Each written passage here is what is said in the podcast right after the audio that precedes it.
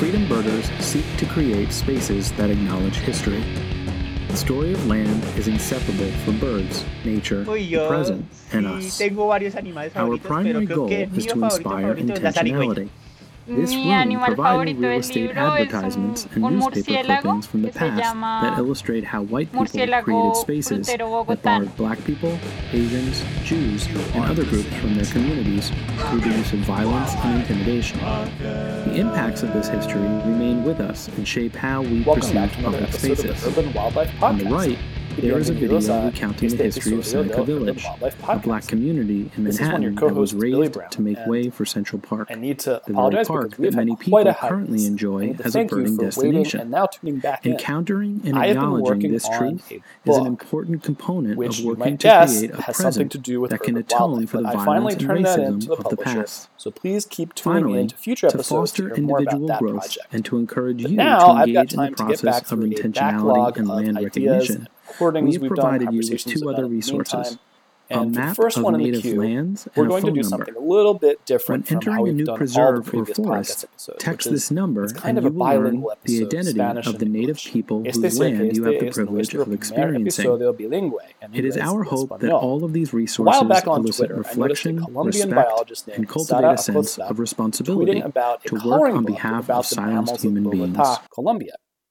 I thought that was one of the coolest things I'd heard of an urban wildlife coloring book. So I got in touch with her and her co-author, Rodrigo Mutis, and we had a conversation. Now, that conversation was in Spanish, and I know our listening audience is mostly English speaking, so what we're going to do is start off with a, com- a summary of our conversation in English with some English voiceovers provided by podcast friends, my wife, Gigi Naglak, and frequent guest and just general all around great naturalist in Philadelphia, Robin Irisari. And then after that part with the voiceovers, I'll present the conversation in Spanish, lightly edited, mainly to remove places where my Spanish failed me um, and I sounded really clumsy, much like I'm sounding clumsy right now in English. Anyhow, the English speakers can get the basics of what we talked about, and those who want to continue in Spanish can hear the full conversation. Es decir, que lo que voy a hacer es presentar el resumen en inglés y la conversación con los biólogos Sara Acosta y Rodrigo Mutis de Bogotá sobre su libro Los mamíferos de Bogotá. Um, y entonces presento la conversación completa en español. As always, if you like our podcast, please like us on your podcast listening platform of choice. Please leave comments. Please tell your friends and everyone you know about how wonderful this podcast is. Please hit us up on Twitter at Urban Wildlife Cast and urbanwildlifecast at gmail.com. Find us on Facebook. And of course, also tune in to all the rest of our wonderful podcasts on the Wildlife Observer Network. Um, it's a lot of great stuff happening on there, a lot of great topics. Um, so please tune in. Period. So now for this episode. Sarah Acosta is a biologist with the National University of Colombia. Um, she's a master's student. She studies bats, particularly. Hey, everybody, welcome to Onward for Wildlife, in, the um, political podcast on Wildlife Observer Network. I'm the host and producer, Tyke. James. Rodrigo the idea for this show the started as an offshoot Um, of the Urban Wildlife urban podcast. I wanted to discuss wildlife more broadly and share insight on the Bogota, intersection of the conservation of and politics. million I people, the published my very first episode altitude titled federal cruelty towards coyotes um, in 2020 featuring Jasmine Murphy. And, and, ever since, it's um, been an open ended opportunity for me to speak about the principles of community centric fundraising, the South importance America. of friends groups, and how we can advance justice while achieving necessary people, conservation outcomes. It's been over a year, and I've been able to grow a humble audience of environmental policy wonks and wildlife enthusiasts, so I will continue to use this mic to promote and highlight news, projects, and achievements in the movement as temperate, Like this one. a little cold. Please go check Como out templado, tirándole un poco a frío. wildlifeobservernetwork.com Rodrigo to find out more about the show, Sara how you can support, or if you'd like to be a guest on my next podcast episode. Más o menos hace 40 mil años, Bogotá era un gran lago. About 40,000 years ago,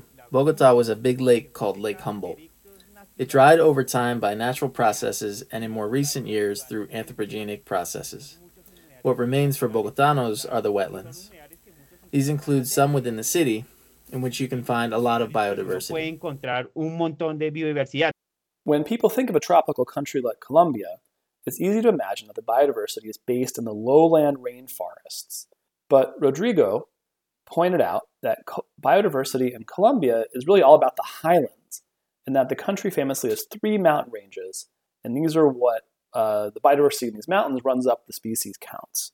Pues Colombia, por ejemplo, es el país con más diversidad de aves del mundo. Colombia is the country with the greatest diversity of birds in the world, and by square kilometer, it's the most biodiverse country in the world.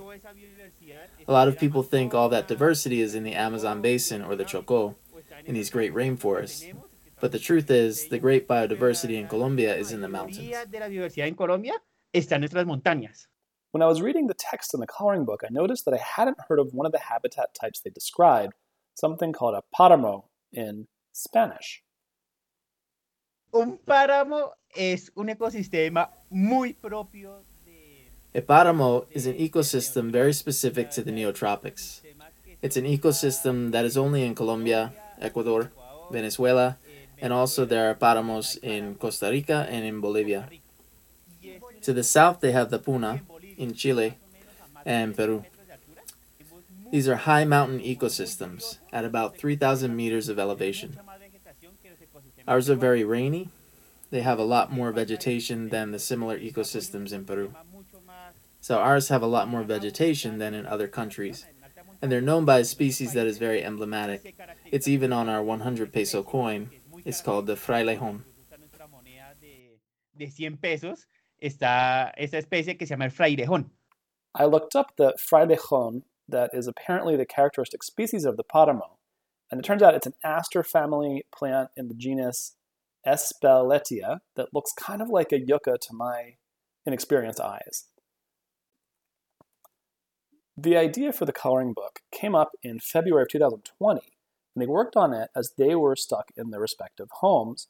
Uh, they did it pretty much all the writing themselves, with Sara illustrating the book and Rodrigo doing the design. Then they crowdsourced the printing costs. Fue como en febrero de este año. We got the idea for the book in February of this year. We took advantage of the quarantine to write it. Another thing that was a lot of work was financing the printing of it. Un duro trabajo fue la financiación para imprimirlo. We talked a bit about the mammals included in the book. Some will be familiar to North American readers. For example, the venado cola blanca, which is our very same white-tailed deer, and the Zarigüeya andina, which is their local possum species, in the same genus as the Virginia possum. El, el libro tiene un balance. The book has an interesting balance between charismatic and uncharismatic species. So, for each species that people are attracted to, like deer, tigrillo, the spectacled bear, also in the next page, you'll find a field mouse, a bat, a shrew, which isn't very well known. So, we set up a balance between species that people are drawn to and ones they should get to know. Y los que también deben reconocer. Sara and Rodrigo were also intentional about including a couple of extirpated species, locally extirpated species. One, the neotropical otter, and the other, the Andean tapir. Um, the otter, which has been wiped out by local water pollution, and the tapir, which is endangered across its high altitude range in South America. En el libro hay un par de especies. In the book, there are a couple species that we put in as historical reference, like the otter, which is an animal that was in Bogota. There's a gorge called the Otter Gorge that's on the Bogota River, but that part of the river these days is very polluted. There isn't any mammal that can stand that quantity of pollution. The otters are in the same river, but much more downstream. It's a little sad, but at the same time, a bit hopeful because if someday the river recovers, it's possible that the otters return to Bogota. It could be a really lovely tourist attraction. The other story is an animal that almost no one knows, called the Andean tapir. So in the Andes, there's a species of tapir called the paramo tapir or high elevation tapir. It's a species that's in critical status. There are very few individuals left. And the first time it was documented was in a paramo in Bogota. Y la primera vez que fue registrada se registró en un páramo de Bogotá. I almost forgot to ask them about their favorite mammals. Rodrigo chose one of my favorites, the possum. Uy, yo sí tengo varios animales favoritos, pero creo que el mío favorito favorito es la zarigüeya. I have several favorite animals, but my favorite is the possum. Primero porque es el único Because it's the only marsupial we have here, ya lo hace como and so that's a little strange. Eh, Y lo que Uh, it's an animal that gets attacked a lot because some people think it's ugly, I don't think so, but a lot of people do. So they attack it with rocks or machetes. They kill it thinking it's a rat on steroids or something. It's my favorite also because it's very important for our ecosystem. And it has very important ecological roles, but it's an animal whose reputation we need to rehabilitate. Pero también creo que es un animal que, que tenemos que reivindicar más. Sara chose the Bogota fruit bat or yellow shouldered bat, a species that sent me to look it up because I didn't realize there were fruit bats in our hemisphere. Turns out they're not closely related to the old, old world fruit bats, but they are part of the leaf nosed bat family, which is incredibly diverse and includes bats that eat all sorts of things various animals, blood, nectar, and yes, fruit. Mi animal favorito del libro es un, un mur- My favorite animal in the book is a bat called the Bogota fruit bat. I like it a lot because it disperses seeds, and the seeds that it disperses are those that help forests recover. They're the first plants that sprout when a forest is in the process of recovering. So it's a really important bat for Bogota because it's the one that helps us restore our ecosystems. a restaurar nuestros ecosistemas. We talked a little about why it's important to write a coloring book about mammals. I admit my mind was totally blown by the very concept of an urban mammal coloring book. Principalmente es como este lema que se repite First, mucho a theme that we repeat a lot is that you have to know something to conserve it. The lack of information here sometimes amazes me. We have been trying to come up with statistics of how many mammals live in Bogota, but that information doesn't exist. So, in this situation where there is so much ignorance, conservation is really challenging if you don't know what's there, how many there are, where they are, how to monitor them. So, as a first step in this direction of urban mammal conservation, I think it's important, at the very least, that the residents realize that they're living with a ton of animals and that they can change certain practices to promote their conservation. que pueden cambiar ciertos hábitos para, para promover su conservación. Bueno, nosotros en nuestras discusiones, nosotros In our discussions, we were saying how important it is that children get to know our biodiversity because a lot of times we have a lot of animals that just look a lot like mice, like the curi, nosotros tenemos animales which looks like a mouse, but it isn't. Likewise, with the possum, there are people who confuse it with a giant rat, and people tend to kill these animals. So, a great part of this change has to start with children, so that children get to know them and start to love them. De los niños. O sea, que los niños conozcan nuestros animales, los empiecen a querer. Y yo estoy enamorado de Bogotá y creo que I'm in love with Bogotá. de este libro también So, a part of this book was born of the love we feel for our city. Sarah is from Bogotá. I'm not. But we have a great love for our city. amor muy, muy grande por nuestra ciudad. You might wonder what's up next. And it turns out what's up next is going to be a book about the birds of Bogota. Próximo libro ya The next book that we're Eh, starting to do acá? is one about the birds of Bogotá. Bogotá is a city in terms of birds. Uh, it's a city really, really rich with the greatest bird posiblemente una de las diversity in the con más world. diversidad de aves del mundo. If you would like to get your very own copy to download, um, and you're outside Columbia, of course, uh, the best way might be to contact the authors. Um, you can email Rodrigo at rmuits at unal.edu.co. So basically, his first initial R Mutis at unal.edu.co. And if you're looking for a copy just to see what it looks like online, Googling it, you can turn up some viewable copies on the internet. And of course, if you are in Colombia, you should contact them about purchasing a copy.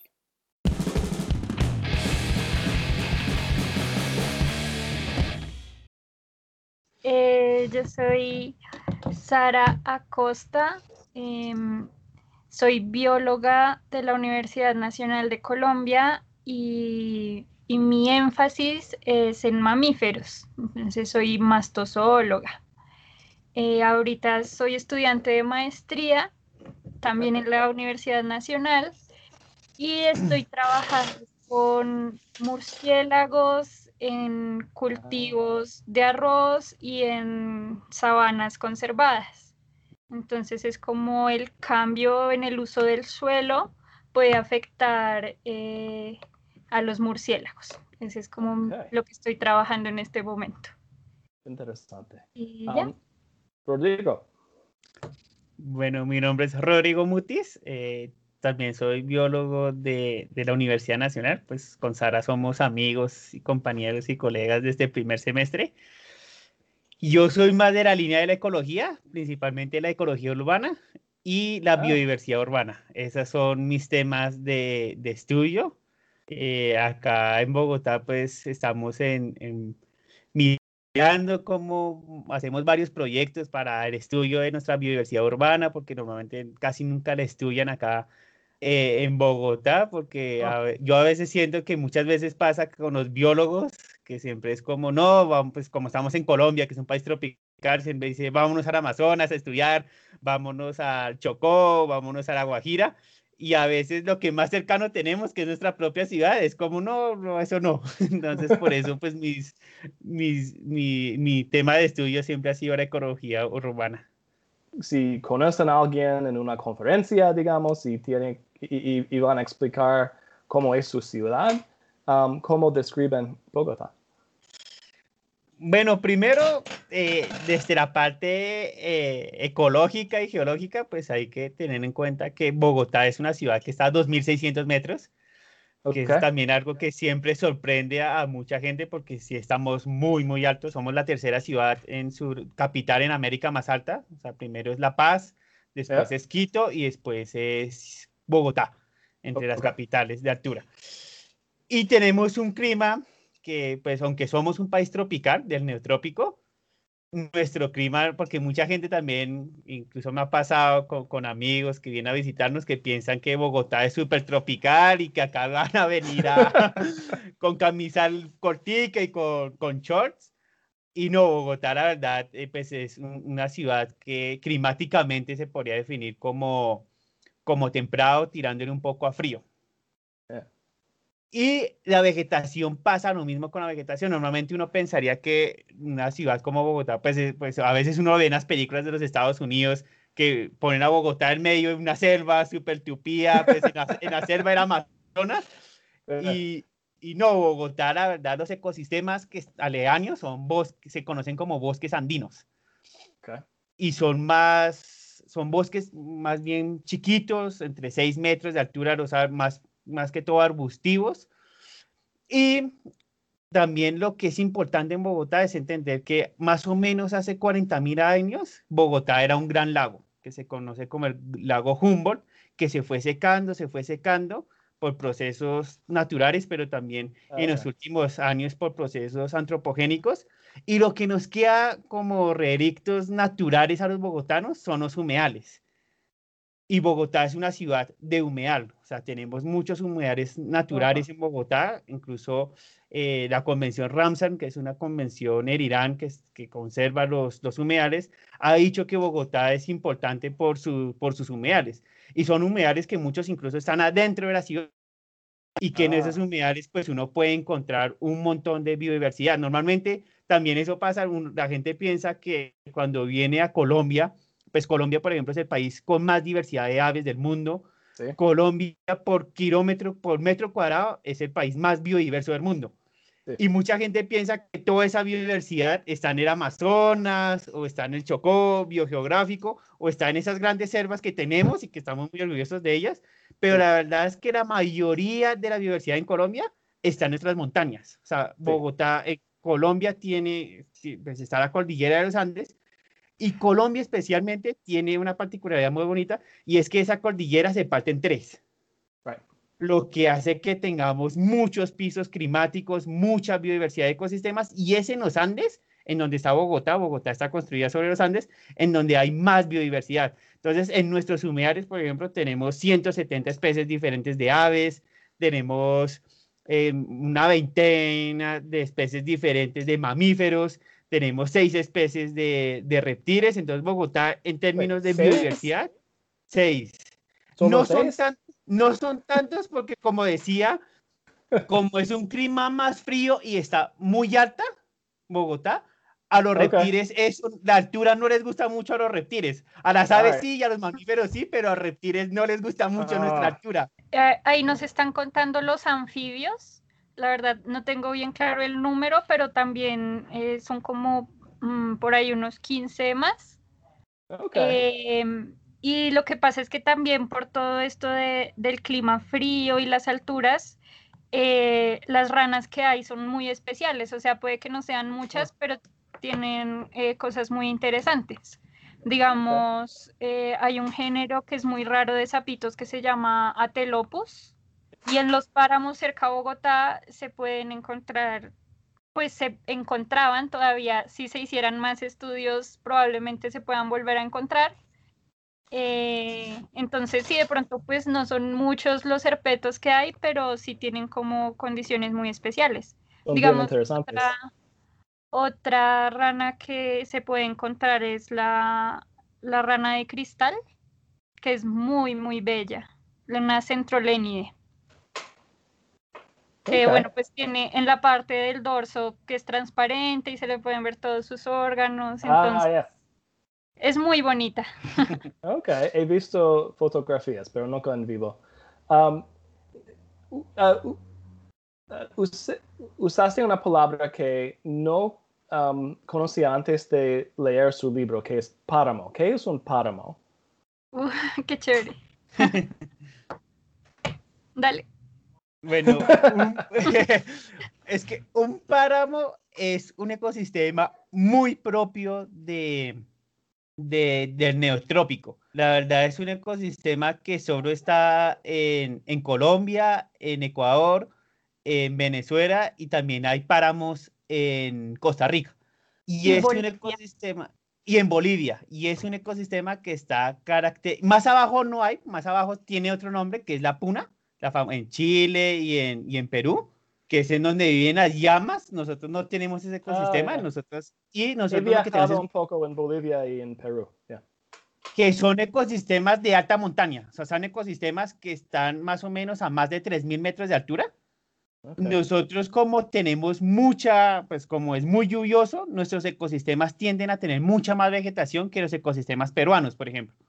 Entonces lo que pasa ahí, tenemos, eh, se desarrolla un ecosistema mucho más, eh, más abundante en vegetación, en alta montaña, que en otros países, y se caracteriza principalmente por una especie que, sí- que es muy característico en Colombia, incluso está nuestra moneda de, de 100 pesos, está esta especie que se llama el frairejón que es como una especie súper insignia de nosotros. Entonces, ese ecosistema de páramo está caracterizado es por eso, porque es de alta montaña y porque tenemos frairejones. Es más o Sí. menos Esta palabra de nuevo, fry, ¿cómo? frairejón. ¿Qué es? Es una, ma- es una planta. es muy planta, ok, gracias. Sí, es que no- nosotros, al menos pues yo sobre todo, pues nos- Sara también un poco, nosotros somos de la vieja escuela que caracterizamos los ecosistemas por las plantas que tienen los ecosistemas. ¿Cómo no? Yeah. Entonces, pues esa fuera que nos enseñaron a nosotros en la universidad y seguimos esa escuela. Entonces, cuando hablamos de páramo, la asociamos mucho a las especies que vemos ahí y esa es la, el famoso frairejón. añadir algo más a lo de, a lo de los Adelante. páramos y es que también están muy ligados al agua. Entonces, en nuestras ciudades, em, la forma de recoger agua viene sobre todo de represas que se hacen a partir del agua que recogen los páramos. O sea, la humedad Ah. llega al páramo, las plantas como que tienen unas adaptaciones mm, que les permiten recoger el agua y el agua va quedando en el suelo y, y esa es prácticamente el agua que nos llega a nosotros en la ciudad. Entonces, cerca a Bogotá hay dos páramos enormes, un- el de Sumapaz y el de Chingaza, y esos nos abastecen a nosotros de agua. En otras ciudades de Colombia pasa parecido, como en Bucaramanga, que está el páramo Santurbán. Entonces, para nosotros también tiene un valor, pues, de lo que es ahorita se llama servicio ecosistémico, Sí. que es que este ecosistema de páramo es para nosotros, para nuestra ciudad es completamente vital. ¿Y son protegidas por esa importancia para agua? Pues más, es que acá está, tenemos, siempre hemos tenido históricamente eh, peleas, por ejemplo, lo que decía Sara, pues nuestro páramo, que es el páramo más grande del mundo incluso, que es el páramo es un Mapaz, sí tiene una categoría de protección, que es de parque nacional, pero por ejemplo el páramo de Santurbán, que es el que alimenta o nutre de agua a la ciudad de Bucaramanga, actualmente y lastimosamente hay una empresa minera de los, de, los Ah. países árabes que tiene unas intenciones de sacar oro de, del páramo y el oro pues como es una industria muy contaminante porque eso Sí. usan eh, mercurio para limpiar el oro y eso es súper Sí. contaminante, los habitantes se están oponiendo a, a esa, pues, a esa extracción de oro. Pero sí, en Colombia históricamente siempre ha habido muchos que nosotros llamamos también conflictos ambientales alrededor de proteger estos ecosistemas que son tan importantes para nosotros, porque hay muchas empresas, principalmente extranjeras, que, por ejemplo, hace un, hace un tiempo había una, una, una empresa norteamericana que quería hacer una explotación de fracking en nuestro páramo Oh. Sumapaz y entonces hubo movilizaciones y la gente protestando para que eso no se hiciera. Al final no pasó, pero por ejemplo sí se mantiene lo de la, extracción de oro en Santurbán. Entonces siempre ha habido mucha conflictividad eh, en torno a nuestros ecosistemas. Ah, también, por favor, ah, describen el, ah, la ciudad en términos humanos. Sí, Bogotá, y, y lo quiero comentar algo también chévere sobre eso. Bogotá es una ciudad que tiene 500 años, más de 500 años. Sí. Estamos, pues estamos cum- cumpliendo Más los de 486 hace poquito. Eh, y Bogotá tiene una característica, como estaba contando, como en una historia de humedal, los indígenas nuestros, que eran los muiscas, aprendieron a vivir con los humedales. Es una Sí. cultura muy anfibia. Pero cuando los españoles nos conquistan, los españoles, la verdad, España no es un país muy, muy húmedo. España, la verdad, es un país seco.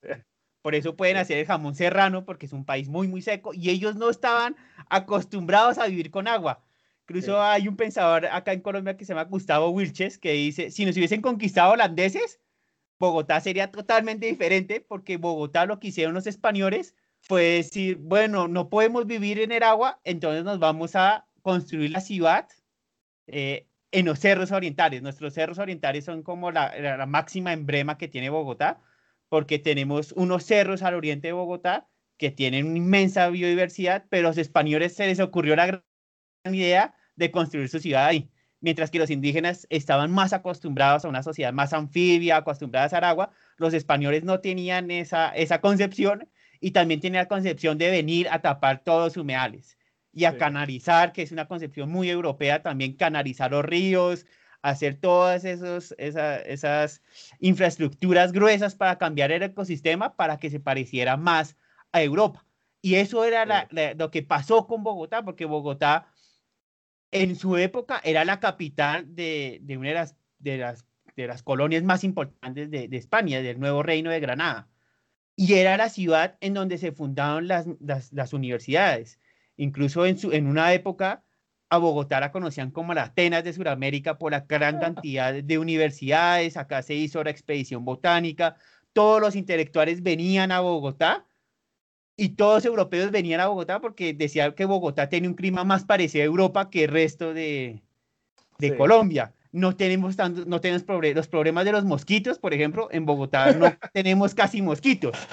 Esos grandes insectos que uno ve en tierra ¿Todavía? caliente. To- Hay mosquitos, pero es que no es como ir a tierra caliente. O sea, cuando uno va Ok. acá en Colombia a tierra caliente, uno se puede encontrar, lo que mi papá siempre hace el chiste, y yo no le tengo miedo a cucarachas de tierra fría, porque acá en Bogotá no hay cucarachas, pero uno va a tierra caliente y uno se encuentra unas cucarachas como así de grandes, uno dice, es que sí, es que Bogotá, como, como somos un país tropical, nosotros no tenemos estaciones, o sea, el clima de Bogotá es muy, muy parejo a lo largo del año, entonces por eso a los españoles les gustaba Bogotá. Sí. y, y fo- formaron acá pues su centro histórico, eh, los, los, los españoles, pues como decía, la capital y todo. Y después, bueno, después con todos los problemas de la independencia y pues como ha- se ha desarrollado la ciudad, Bogotá actualmente pues es una ciudad de 8 millones de habitantes casi, o sea, es una ciudad gigantesca. Y es una ciudad que tiene un problema muy grande y es que es una ciudad muy, muy desigual en términos sociales. Sí. O sea, hay gente que uno dice tiene muchísimo, muchísimo dinero y gente que tiene muy, muy poquito dinero. Incluso yo también cuento esta historia, la, la esposa de mi hermano, ella es europea, y cuando vino acá, ellos viven en Suecia, mi hermano vive en Suecia, Y, él me, dec- y, y la esposa de mi hermano nos decía, yo nunca había visto gente tan rica. O sea, carrazos, yo nunca había visto, o sea, acá hay barrios en que uno puede ver un trancón de Mercedes-Benz, pero tampoco había visto barrios tan pobres como los veo en Bogotá. Sí. O sea, Bogotá, hay un libro que a mí me gusta mucho que es de Mike Davids, que se llama Planet of Slums, y él muestra que Bogotá es una ciudad que está llena de lo que se conoce, en español no hay una traducción tan buena de slum, de barrio miseria, pero él dice que Colombia tiene la te- el tercer barrio miseria más grande del mundo, después de una en Ciudad de México y después de unas en África, viene Ciudad Bolívar en, en Colombia, en Bogotá, y eso Ajá. es un barrio de qué tipo? Un barrio que no tiene agua, no tiene electricidad, no, no tiene pavimentación, no tienen todos los servicios básicos que uno se imagina, no tienen muchos barrios de Bogotá. eso, O sea, más o menos se calcula que dos millones de habitantes en Bogotá no tienen los servicios básicos en sus casas. Sí. Entonces, eso hace que también haya muchos problemas ambientales, esa desigualdad, porque entonces mucha gente tiende a, a, a- nosotros lo conocemos como invadir, eh, coloquialmente, que es ir a un lugar natural y construir viviendas informales ahí y construir barrios Ah. informales. Eh, Por ejemplo, alrededor del río Bogotá lo hacen, en los humedales lo hacen mucho, y la gente muy, muy rica, lo que hace diferente, que también hace problemas al ambiente, es que, por ejemplo, en los cerros orientales tienden a ser urbanizaciones súper grandes, súper alejados de todo la el centro y la periferia de la ciudad, sino para vivir en barrios súper alejados, pero en barrios que también están en ciertos lugares de importancia ambiental. Entonces, Bogotá por eso tiene esas, pues, como características de conflicto social en que tenemos, por un lado, que la gente urbaniza e invade ciertos barrios, ciertas zonas ambientalmente, de lado y lado, tanto gente súper rica que cree que se puede pasar las leyes por, por la faja, pues porque lastimosamente acá en Colombia sí el dinero eh, permite ciertas mm, libertades eh, judiciales y los más- sí. y los más pobres, entonces lo que hacen es irse a vivir un barrio que saben que hay riesgo ambiental, por ejemplo, porque sus viviendas se pueden caer o porque puede haber Sí, pero no inundaciones. tienen muchas opciones. yeah. Sí, no, no hay muchas opciones. Entonces, eso es, en términos sociales, sí, Bogotá tiene esas como esas características que hacen que también sea interesante estudiar la, la ecología urbana, entender Sí. como esas dimensiones de la, de la sociedad bogotana. Así, ah, ¿qué son mamíferos que se encuentran en, en, um, en estos barrios, ah, digamos, de, um, en inglés, los slums? Pues cuando uno mira eh, para Estados Unidos, que si tienen como esto de los mapaches, no sé si, si en la ciudad de ustedes sucede eso, que llegan los mapaches a donde hay basura y, y todo esto. Pues mapache en, um, ¿qué es Ra- su raccoon. la- Raccoon, ok, sí. Tenemos Sí. un montón de mapache- mapaches. sí. Entonces, Ah, eh, Había una en, en, en afuera de mi casa ayer en la noche. Um, que mi, ah, mi vecino escuchó algo eh, a, a eso de, no sé, las 12 de la mañana y salió de su puerta y, y vio un, un mapache gigante en, frente de mi casa. So, ah, entonces digamos que acá lo parecido o lo más parecido a eso serían como las zarigüeyas. ok. Eh, Es opossum, Sí, es en inglés. los tenemos Eh, también aquí. Sí. Entonces, ellas sí viven dentro de los humedales y en los cerros, pero sí están como muy acostumbradas a salir a la ciudad. Y a ¿Salen a la ciudad o viven todas sus, sus vidas en la ciudad? Porque es una cuestión que, que, que surge mucho aquí. Que gente dice, oh, um, construimos nuestras casas en, en, ah, en sus hogar- hogares, digamos. Um, y yo siempre digo, no, que, que si esta ciudad tiene ah, 400 años aquí en Filadelfia, um, no sé cuántas, cuántos um, generaciones de mapaches, digamos, es los, los, los, los, estos animales que encontramos aquí um, es, es, uh, es su ciudad también, digamos, no, no, no entran de otra parte, viven aquí y, y no, disculpe la interrupción. Sí. Ah, Sí, totalmente. Viven dentro de la ciudad, pero digamos que todavía están muy asociados a lo que son los humedales ok. y a, y a la parte de bosque de los cerros. Entonces, en los barrios que quedan cerca, eh, sí se pueden encontrar muy fácilmente buscando en la basura y, Ya. y todo esto que como parecido a lo que pasa allá. Pero ¿por qué es importante conocer los mamíferos de, de su ciudad?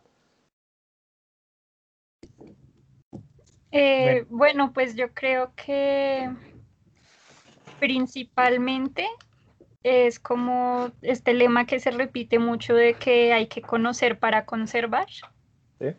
Entonces, el desconocimiento acá a veces a mí me parece, o sea, me asombra, porque digamos, nosotros hemos intentado buscar como las estadísticas reales de cuántos mamíferos hay en Bogotá y todavía no se tienen. ¿Sí? O sea, digamos que el, el ente encargado por parte del gobierno de la ciudad eh, todavía ni siquiera se ha puesto juiciosamente en esta tarea. Entonces, pues en, eh, en ese ámbito de tanto desconocimiento, ya es muy complicado hablar de conservación si no sabemos qué hay, cuánto hay, dónde Sí. está, cómo lo podemos monitorear. O sea, no hemos cumplido ni siquiera aún como el primer paso que sería para avanzar en, todo, en toda esta línea para la conservación de, de los mamíferos urbanos. Entonces creo que, que sí es importante por lo menos que, que la ciudadanía empiece a darse cuenta que están conviviendo con un montón de animales Sí. y que, que pueden cambiar ciertos hábitos para, para promover su conservación. Bueno, nosotros eh, en nuestras discusiones, nosotros también decíamos que era muy importante que también los niños y los más chiquitos conocieran de nuestra biodiversidad, porque muchas veces eh, nosotros tenemos animales que se parecen mucho a ratones, incluso pues tenemos el famoso curí, que se parece mucho a un ratoncito, pero pues eh, no es un ratón, es, es, un, es un curí. Incluso la misma zarigüeya, hay gente que la confunde con, con una rata gigante y entonces la Sí. gente, pues la gente tiende a matar estos animales.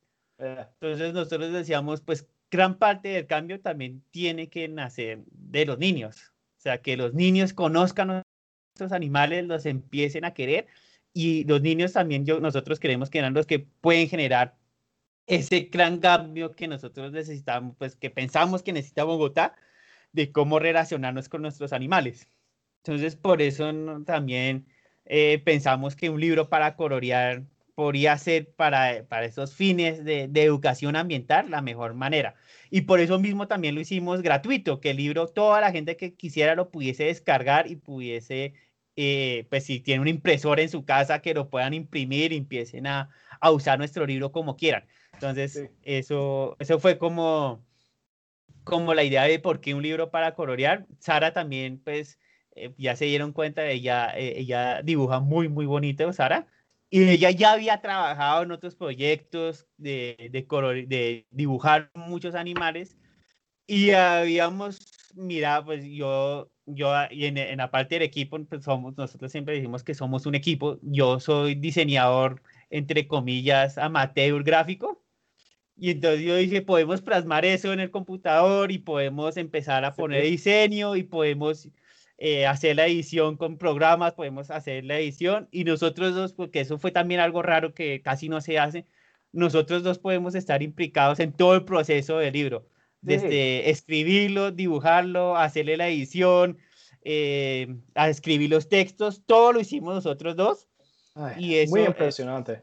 ¿Y, cu- y cuándo um, ah, ocurrió esta idea de, de este libro?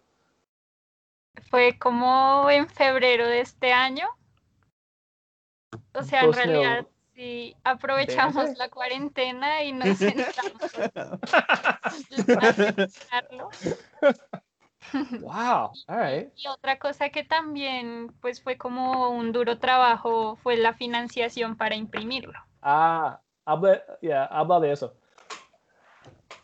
Porque eh, nosotros pues no tenemos dinero para imprimir libros, entonces lo que hicimos fue hacer una vaca un crowdfunding. Sí. Y ¿Pero dicen una vaca? Sí, acá es, es, Sí, es un vaca. término muy coloquial. Ok, bueno. Es un término muy, muy, muy, muy, muy, muy bogotano Colombiano. incluso. Muy, Ah, no sé si ok. colombiano, pero es un término muy bogotano que cuando uno va a recoger dinero, uno hace una vaca. Una vaca, como... suena raro. como el El animal da leche. Ok, bueno, Sí, gracias. pero o sea, incluso la página donde nos registramos se llama Arma tu vaca. O Ah. sea, es, es una vaca. Gracias. Y, y bueno, pues nos donaron sobre todo amigos, familiares, algunos profesores de la universidad. Y, y así logramos conseguir la mitad de lo que sería el pago de toda la impresión del libro. Entonces Sí. nosotros pagamos esa primera mitad, lo imprimimos y hicimos como una preventa Sí. el libro, entonces con los primeros ejemplares que salieron, nosotros cubrimos el gasto de, de la segunda mitad. Ah, ok, bueno. Entonces sí, fue bastante arriesgado, y. pero tuvimos muy buena acogida. Entonces fue muy bueno eso, que la misma gente pues nos ayudó mucho de una para poder solucionar ese problema. Ah, ¿Saben cuántos, ah, cuántas copias am, han ah, vendido, se han descargado? ¿Cuántas personas tienen este libro? Bueno, nosotros descargado no tenemos ni idea. Ah, Y ok. siempre, a veces me pasa que me escriben gente de, de pueblitos súper escondidos en Colombia, que me escriben un correo y me dicen, hemos recibido su libro, qué bonito trabajo, acá tenemos el PDF, lo estamos imprimiendo nosotros. Ah, ok. Y, y es como, ¿cómo llegó? Lindo, no tenemos ni idea. Eh, lo bueno es que hemos sido muy, muy virales en, en redes sociales. en Twitter tenemos, tenemos ya, tuvimos unas publicaciones que llegaron como a los 2000 retweets, entonces sabemos que, que el libro sí se difundió mucho. Y en libros físicos que hemos vendido, hemos vendido ya mil libros. Hace unos días estábamos, Bueno, celebre- ok. ayer estábamos celebrando que vendimos mil libros y que estábamos muy contentos con, es, con esas ventas de los mil libros. Entonces, eso es lo que, pero lo que digo, en cosas digitales, no, ni idea. Y sé que se ha movido mucho porque incluso hay grupos de WhatsApp en que yo estoy y que nadie me conoce y mandan mi libro y me dicen, vean ese libro que les trajeron". ¿Qué es el proyecto que sigue este libro? Bueno, el próximo libro ya eh, que queremos sacar y que ya estamos haciendo es el de Aves de Bogotá. Como decía, Bogotá es, en aves, en términos de aves, pues es, es una ciudad muy, muy, muy, muy rica, posiblemente una de las ciudades con más diversidad de aves del mundo. Es, es tan así que, por ejemplo, nosotros tenemos un profesor de la Universidad Nacional que es de Estados Unidos, que se llama Gary Stiles, que es un gran experto en colibrís, y él se fue de Estados Unidos y se vino a vivir a, Bogo- a, a Colombia hace 30 años y dijo, a mí yo me quedo vivir en Bogotá porque acá no hay las aves que hay en Estados Unidos. Y entonces, cree, y en, Bo- en Bogotá hay, un, pues, hay mucho movimiento alrededor de las aves. O sea, muchos turistas vienen a Bogotá a observar aves, salen guías de en dónde puedes observar aves. Y creemos que va a ser un libro mucho más grande que el de mamíferos, porque Supongo hay muchas sí. más aves. Y ese es el próximo proyecto. Y después de eso, pues queremos hacer otro libro que ya sea un libro de flora y fauna, que sea con nuestras especies nativas de, de, de, de flora. Por ejemplo, acá nosotros tenemos árboles supernativos, flores supernativas. Queremos meter ahí los reptiles, pues como los reptiles son tan poquitos, no lo podemos meter en un, en un libro solo para ellos. Entonces pensamos, metamos en un libro que sea Bueno, y es que pueden incluir todas las especies de, de, de, de reptiles y anfibios en un libro. Ok. Eso sí. Pero lo vamos a meter en un, en un, so- en un libro que sea, esperamos que sea nuestra más grande, que recopile los otros anteriores libros y que tenga las Ah, plantas, los reptiles, que, o sea, que sea un libro ya mucho más grande. sea completa, sí. La colección, sí. Ujú. Esa es como lo que estamos trabajando. Eh, también pues, con- con- nos han salido otros proyectos que hay gente que nos ha escrito y nos dice, oh, su libro me gustó mucho, pero no somos de Bogotá, somos de otro municipio. eh, podrían hacer un libro sobre nuestro municipio, entonces estamos mirando cómo Ah, podemos ok. adaptarnos a, a- a otros, a otros pueblos de Colombia. Eh, al principio, cuando antes de hacer, hicimos como un evento de lanzamiento de nuestro libro. Sí. Y antes del, del- del evento dijimos que íbamos a rifar un libro y que las condiciones eran que subieran un dibujo coloreado a Twitter y el que tuviera más likes ganaba. Ah, ok. Entonces, Buena idea. entonces ahí pudimos ver un montón de, de dibujos coloreados em, y la gente aún así todavía los sigue compartiendo. Como te dicen, ah, ya me llegó el libro tan y, y te muestran la foto. Y ya habíamos hablado de hacer un hilo en, en Twitter eh, recopilando los, todos los dibujos que nos han enviado, porque en realidad sí son bastantes. Yo, Sí. la verdad, ya no llevo ni la cuenta, porque son muchos los dibujos, que, los coloreados que nos han enviado. Ok. Y Bueno. una cosa chévere de eso es que eh, los colorean personas de todas las edades.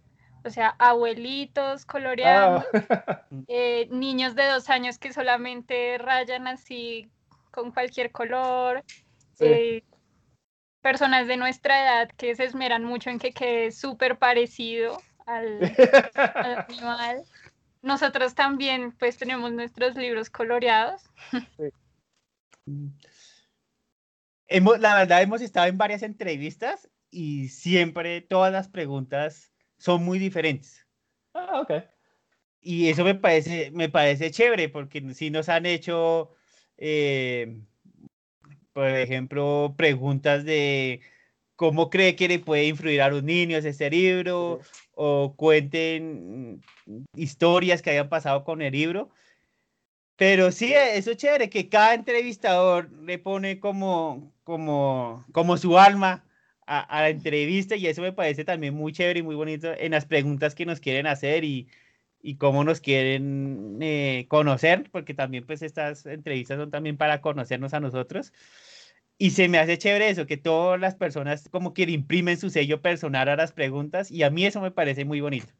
Y, y la verdad, cuando yo vi la lista de preguntas, yo dije, wow, estas, y- entonces, incluso yo le decía a Sara que cuando eh, estaba la, la, la pregunta sobre Bogotá, yo dije, wow, a mí esa pregunta me encantó, pues porque yo soy, aunque no nací en Bogotá, yo nací en, en Ciudad de México, Sí. Yo estoy enamorado de Bogotá. o Una sea, ciudad con una historia muy parecida a la de Bogotá, con um, una ciudad en, en un lago, digamos. Y, sí. ya. Ok. Pero yo, la verdad, soy súper, o sea, yo, yo soy súper bogotano. Incluso mis primos, yo tengo primos mexicanos y ellos cuando me escuchan me dicen, no, pero es que usted sí es demasiado, demasiado bogotano, tiene un acento súper bogotano. Y yo estoy enamorado de Bogotá y creo que también parte de este libro también nació es por el amor que, que, yo, que sentimos los dos por, por nuestra ciudad. Sara sí es de Bogotá, yo sí no. Pero sí, tenemos un amor muy, muy grande por nuestra ciudad. Pensé, o, o, uh, se me ocurrió otra pregunta. ¿Hay mamíferos, hay animales en el libro que sorprenden a, a, a gente que leen el libro? Que dicen, ok, Eh, esa pregunta está muy chévere porque sí nos ha pasado mucho. ah, Y también porque en el libro hay un par de especies que, que las pusimos más bien como un relato histórico. Digamos, la nutria. Sí. Eh, la nutria es un animal que estuvo en Bogotá. eh, Pero ya no. incluso hay, hay una quebrada que se llama Las Nutrias, que se veían mucho allí. Es, nadaba en el río Bogotá, pero ese río hoy en día es muy contaminado. No hay ningún mamífero que aguante pues, Ah, pues esa cantidad de contaminación y la nutria está en el mismo río, pero mucho más abajo, ok. la, la cuenca abajo. Eh, esa es una de las historias que tiene nuestro libro y es pues un poco triste, pero a la vez también como un poco esperanzadora, porque si algún día se recupera el río está la Sí. posibilidad de que las nutrias vuelvan a Bogotá y sería incluso un atractivo turístico súper, súper bonito. Sí.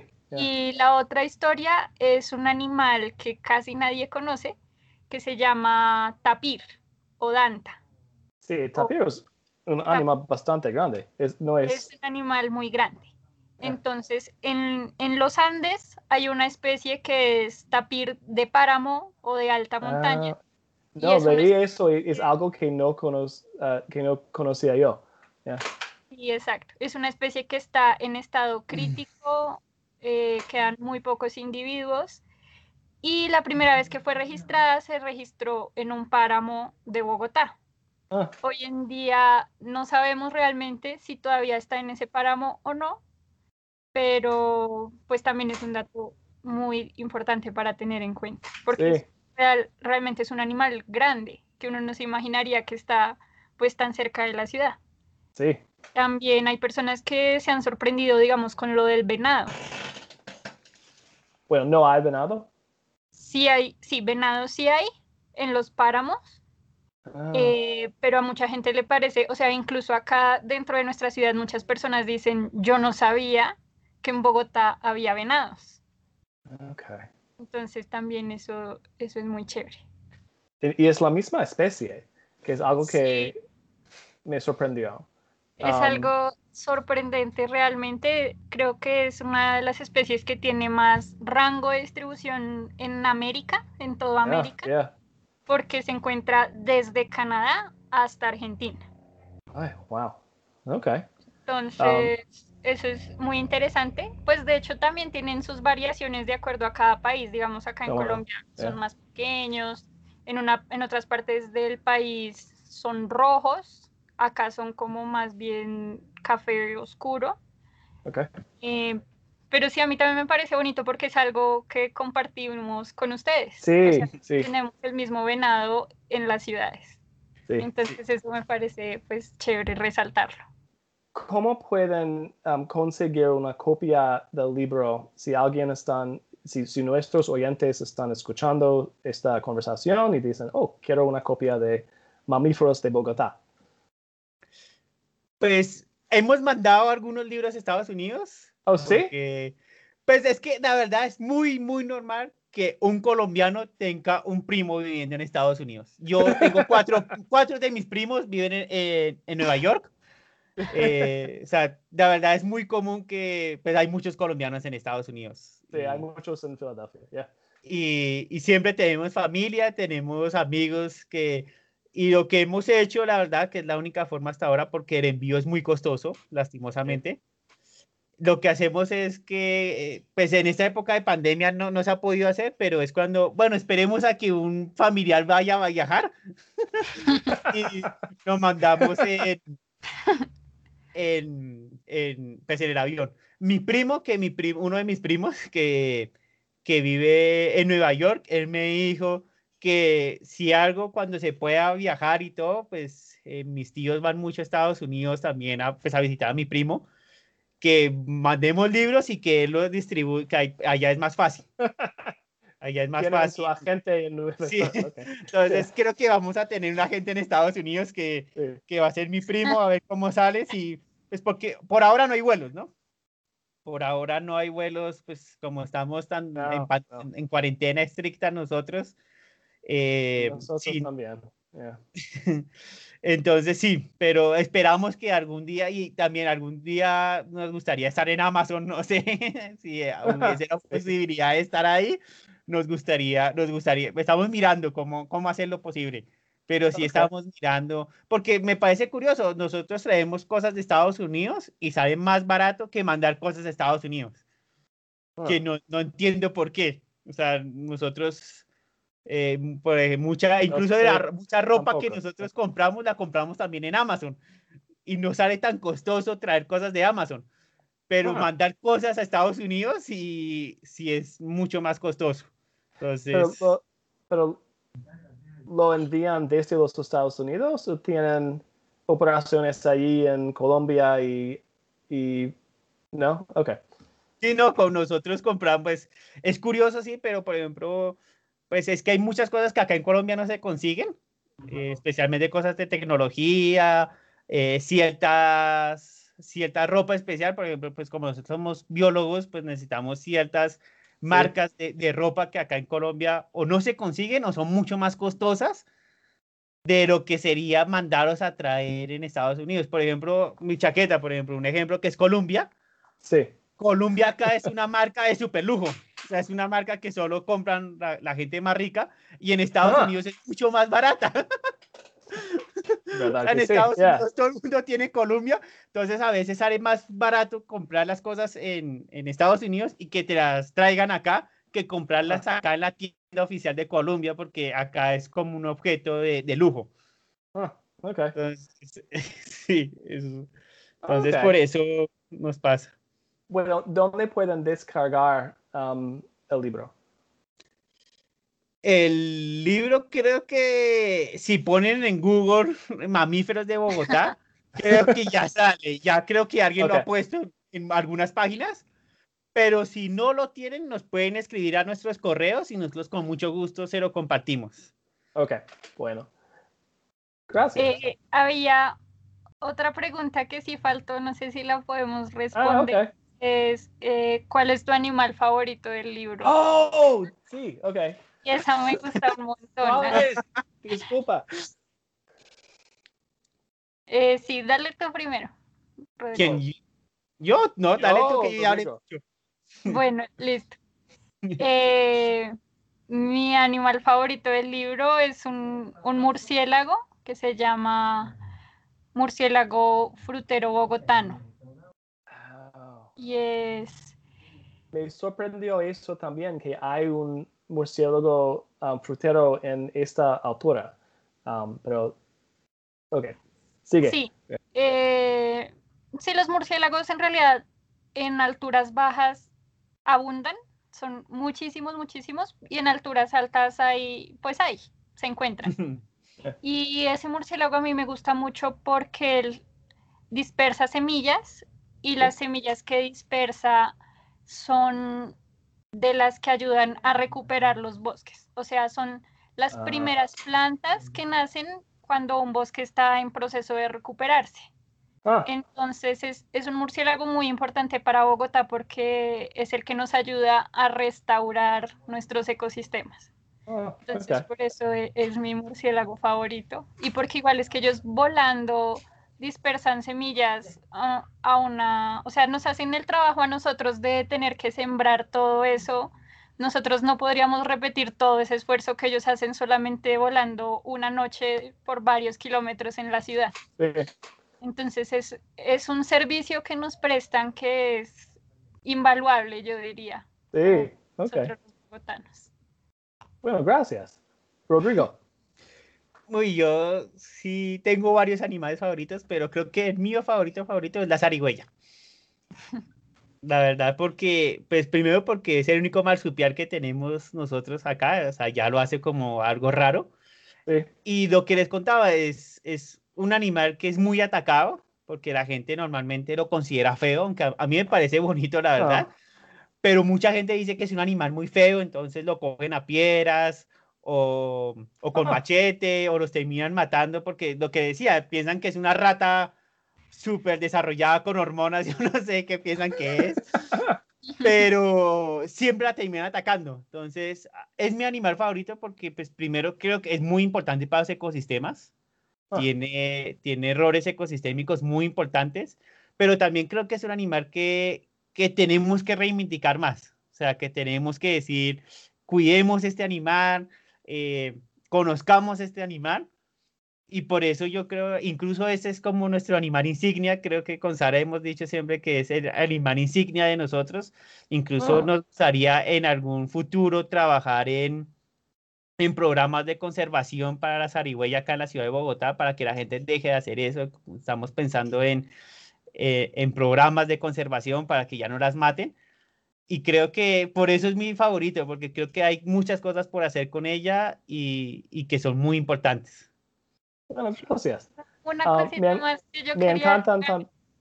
eh, ok. perdón, es que el, el libro tiene un balance interesante entre especies carismáticas Sí. y especies no carismáticas. Entonces, como que por cada especie que, que atrae a la gente naturalmente, porque, oh, un venado, un tigrillo, el oso de anteojos, por ejemplo, Sí. eh, también en la página de al lado vas a encontrar un ratón de campo, eh, un murciélago, una musaraña, que también preciosos. Ok. es un animal que casi nadie conoce, las musarañas. Y entonces así nosotros vamos haciendo como un balance entre los animales que atraen a la gente y los que también deben reconocer. Bueno, am, con esto ah, creo que podemos am, concluir. Ah, y voy a decir de nuevo gracias por pasar este tiempo conmigo. Siempre me encanta hablar con personas en otros países, en otra parte del mundo.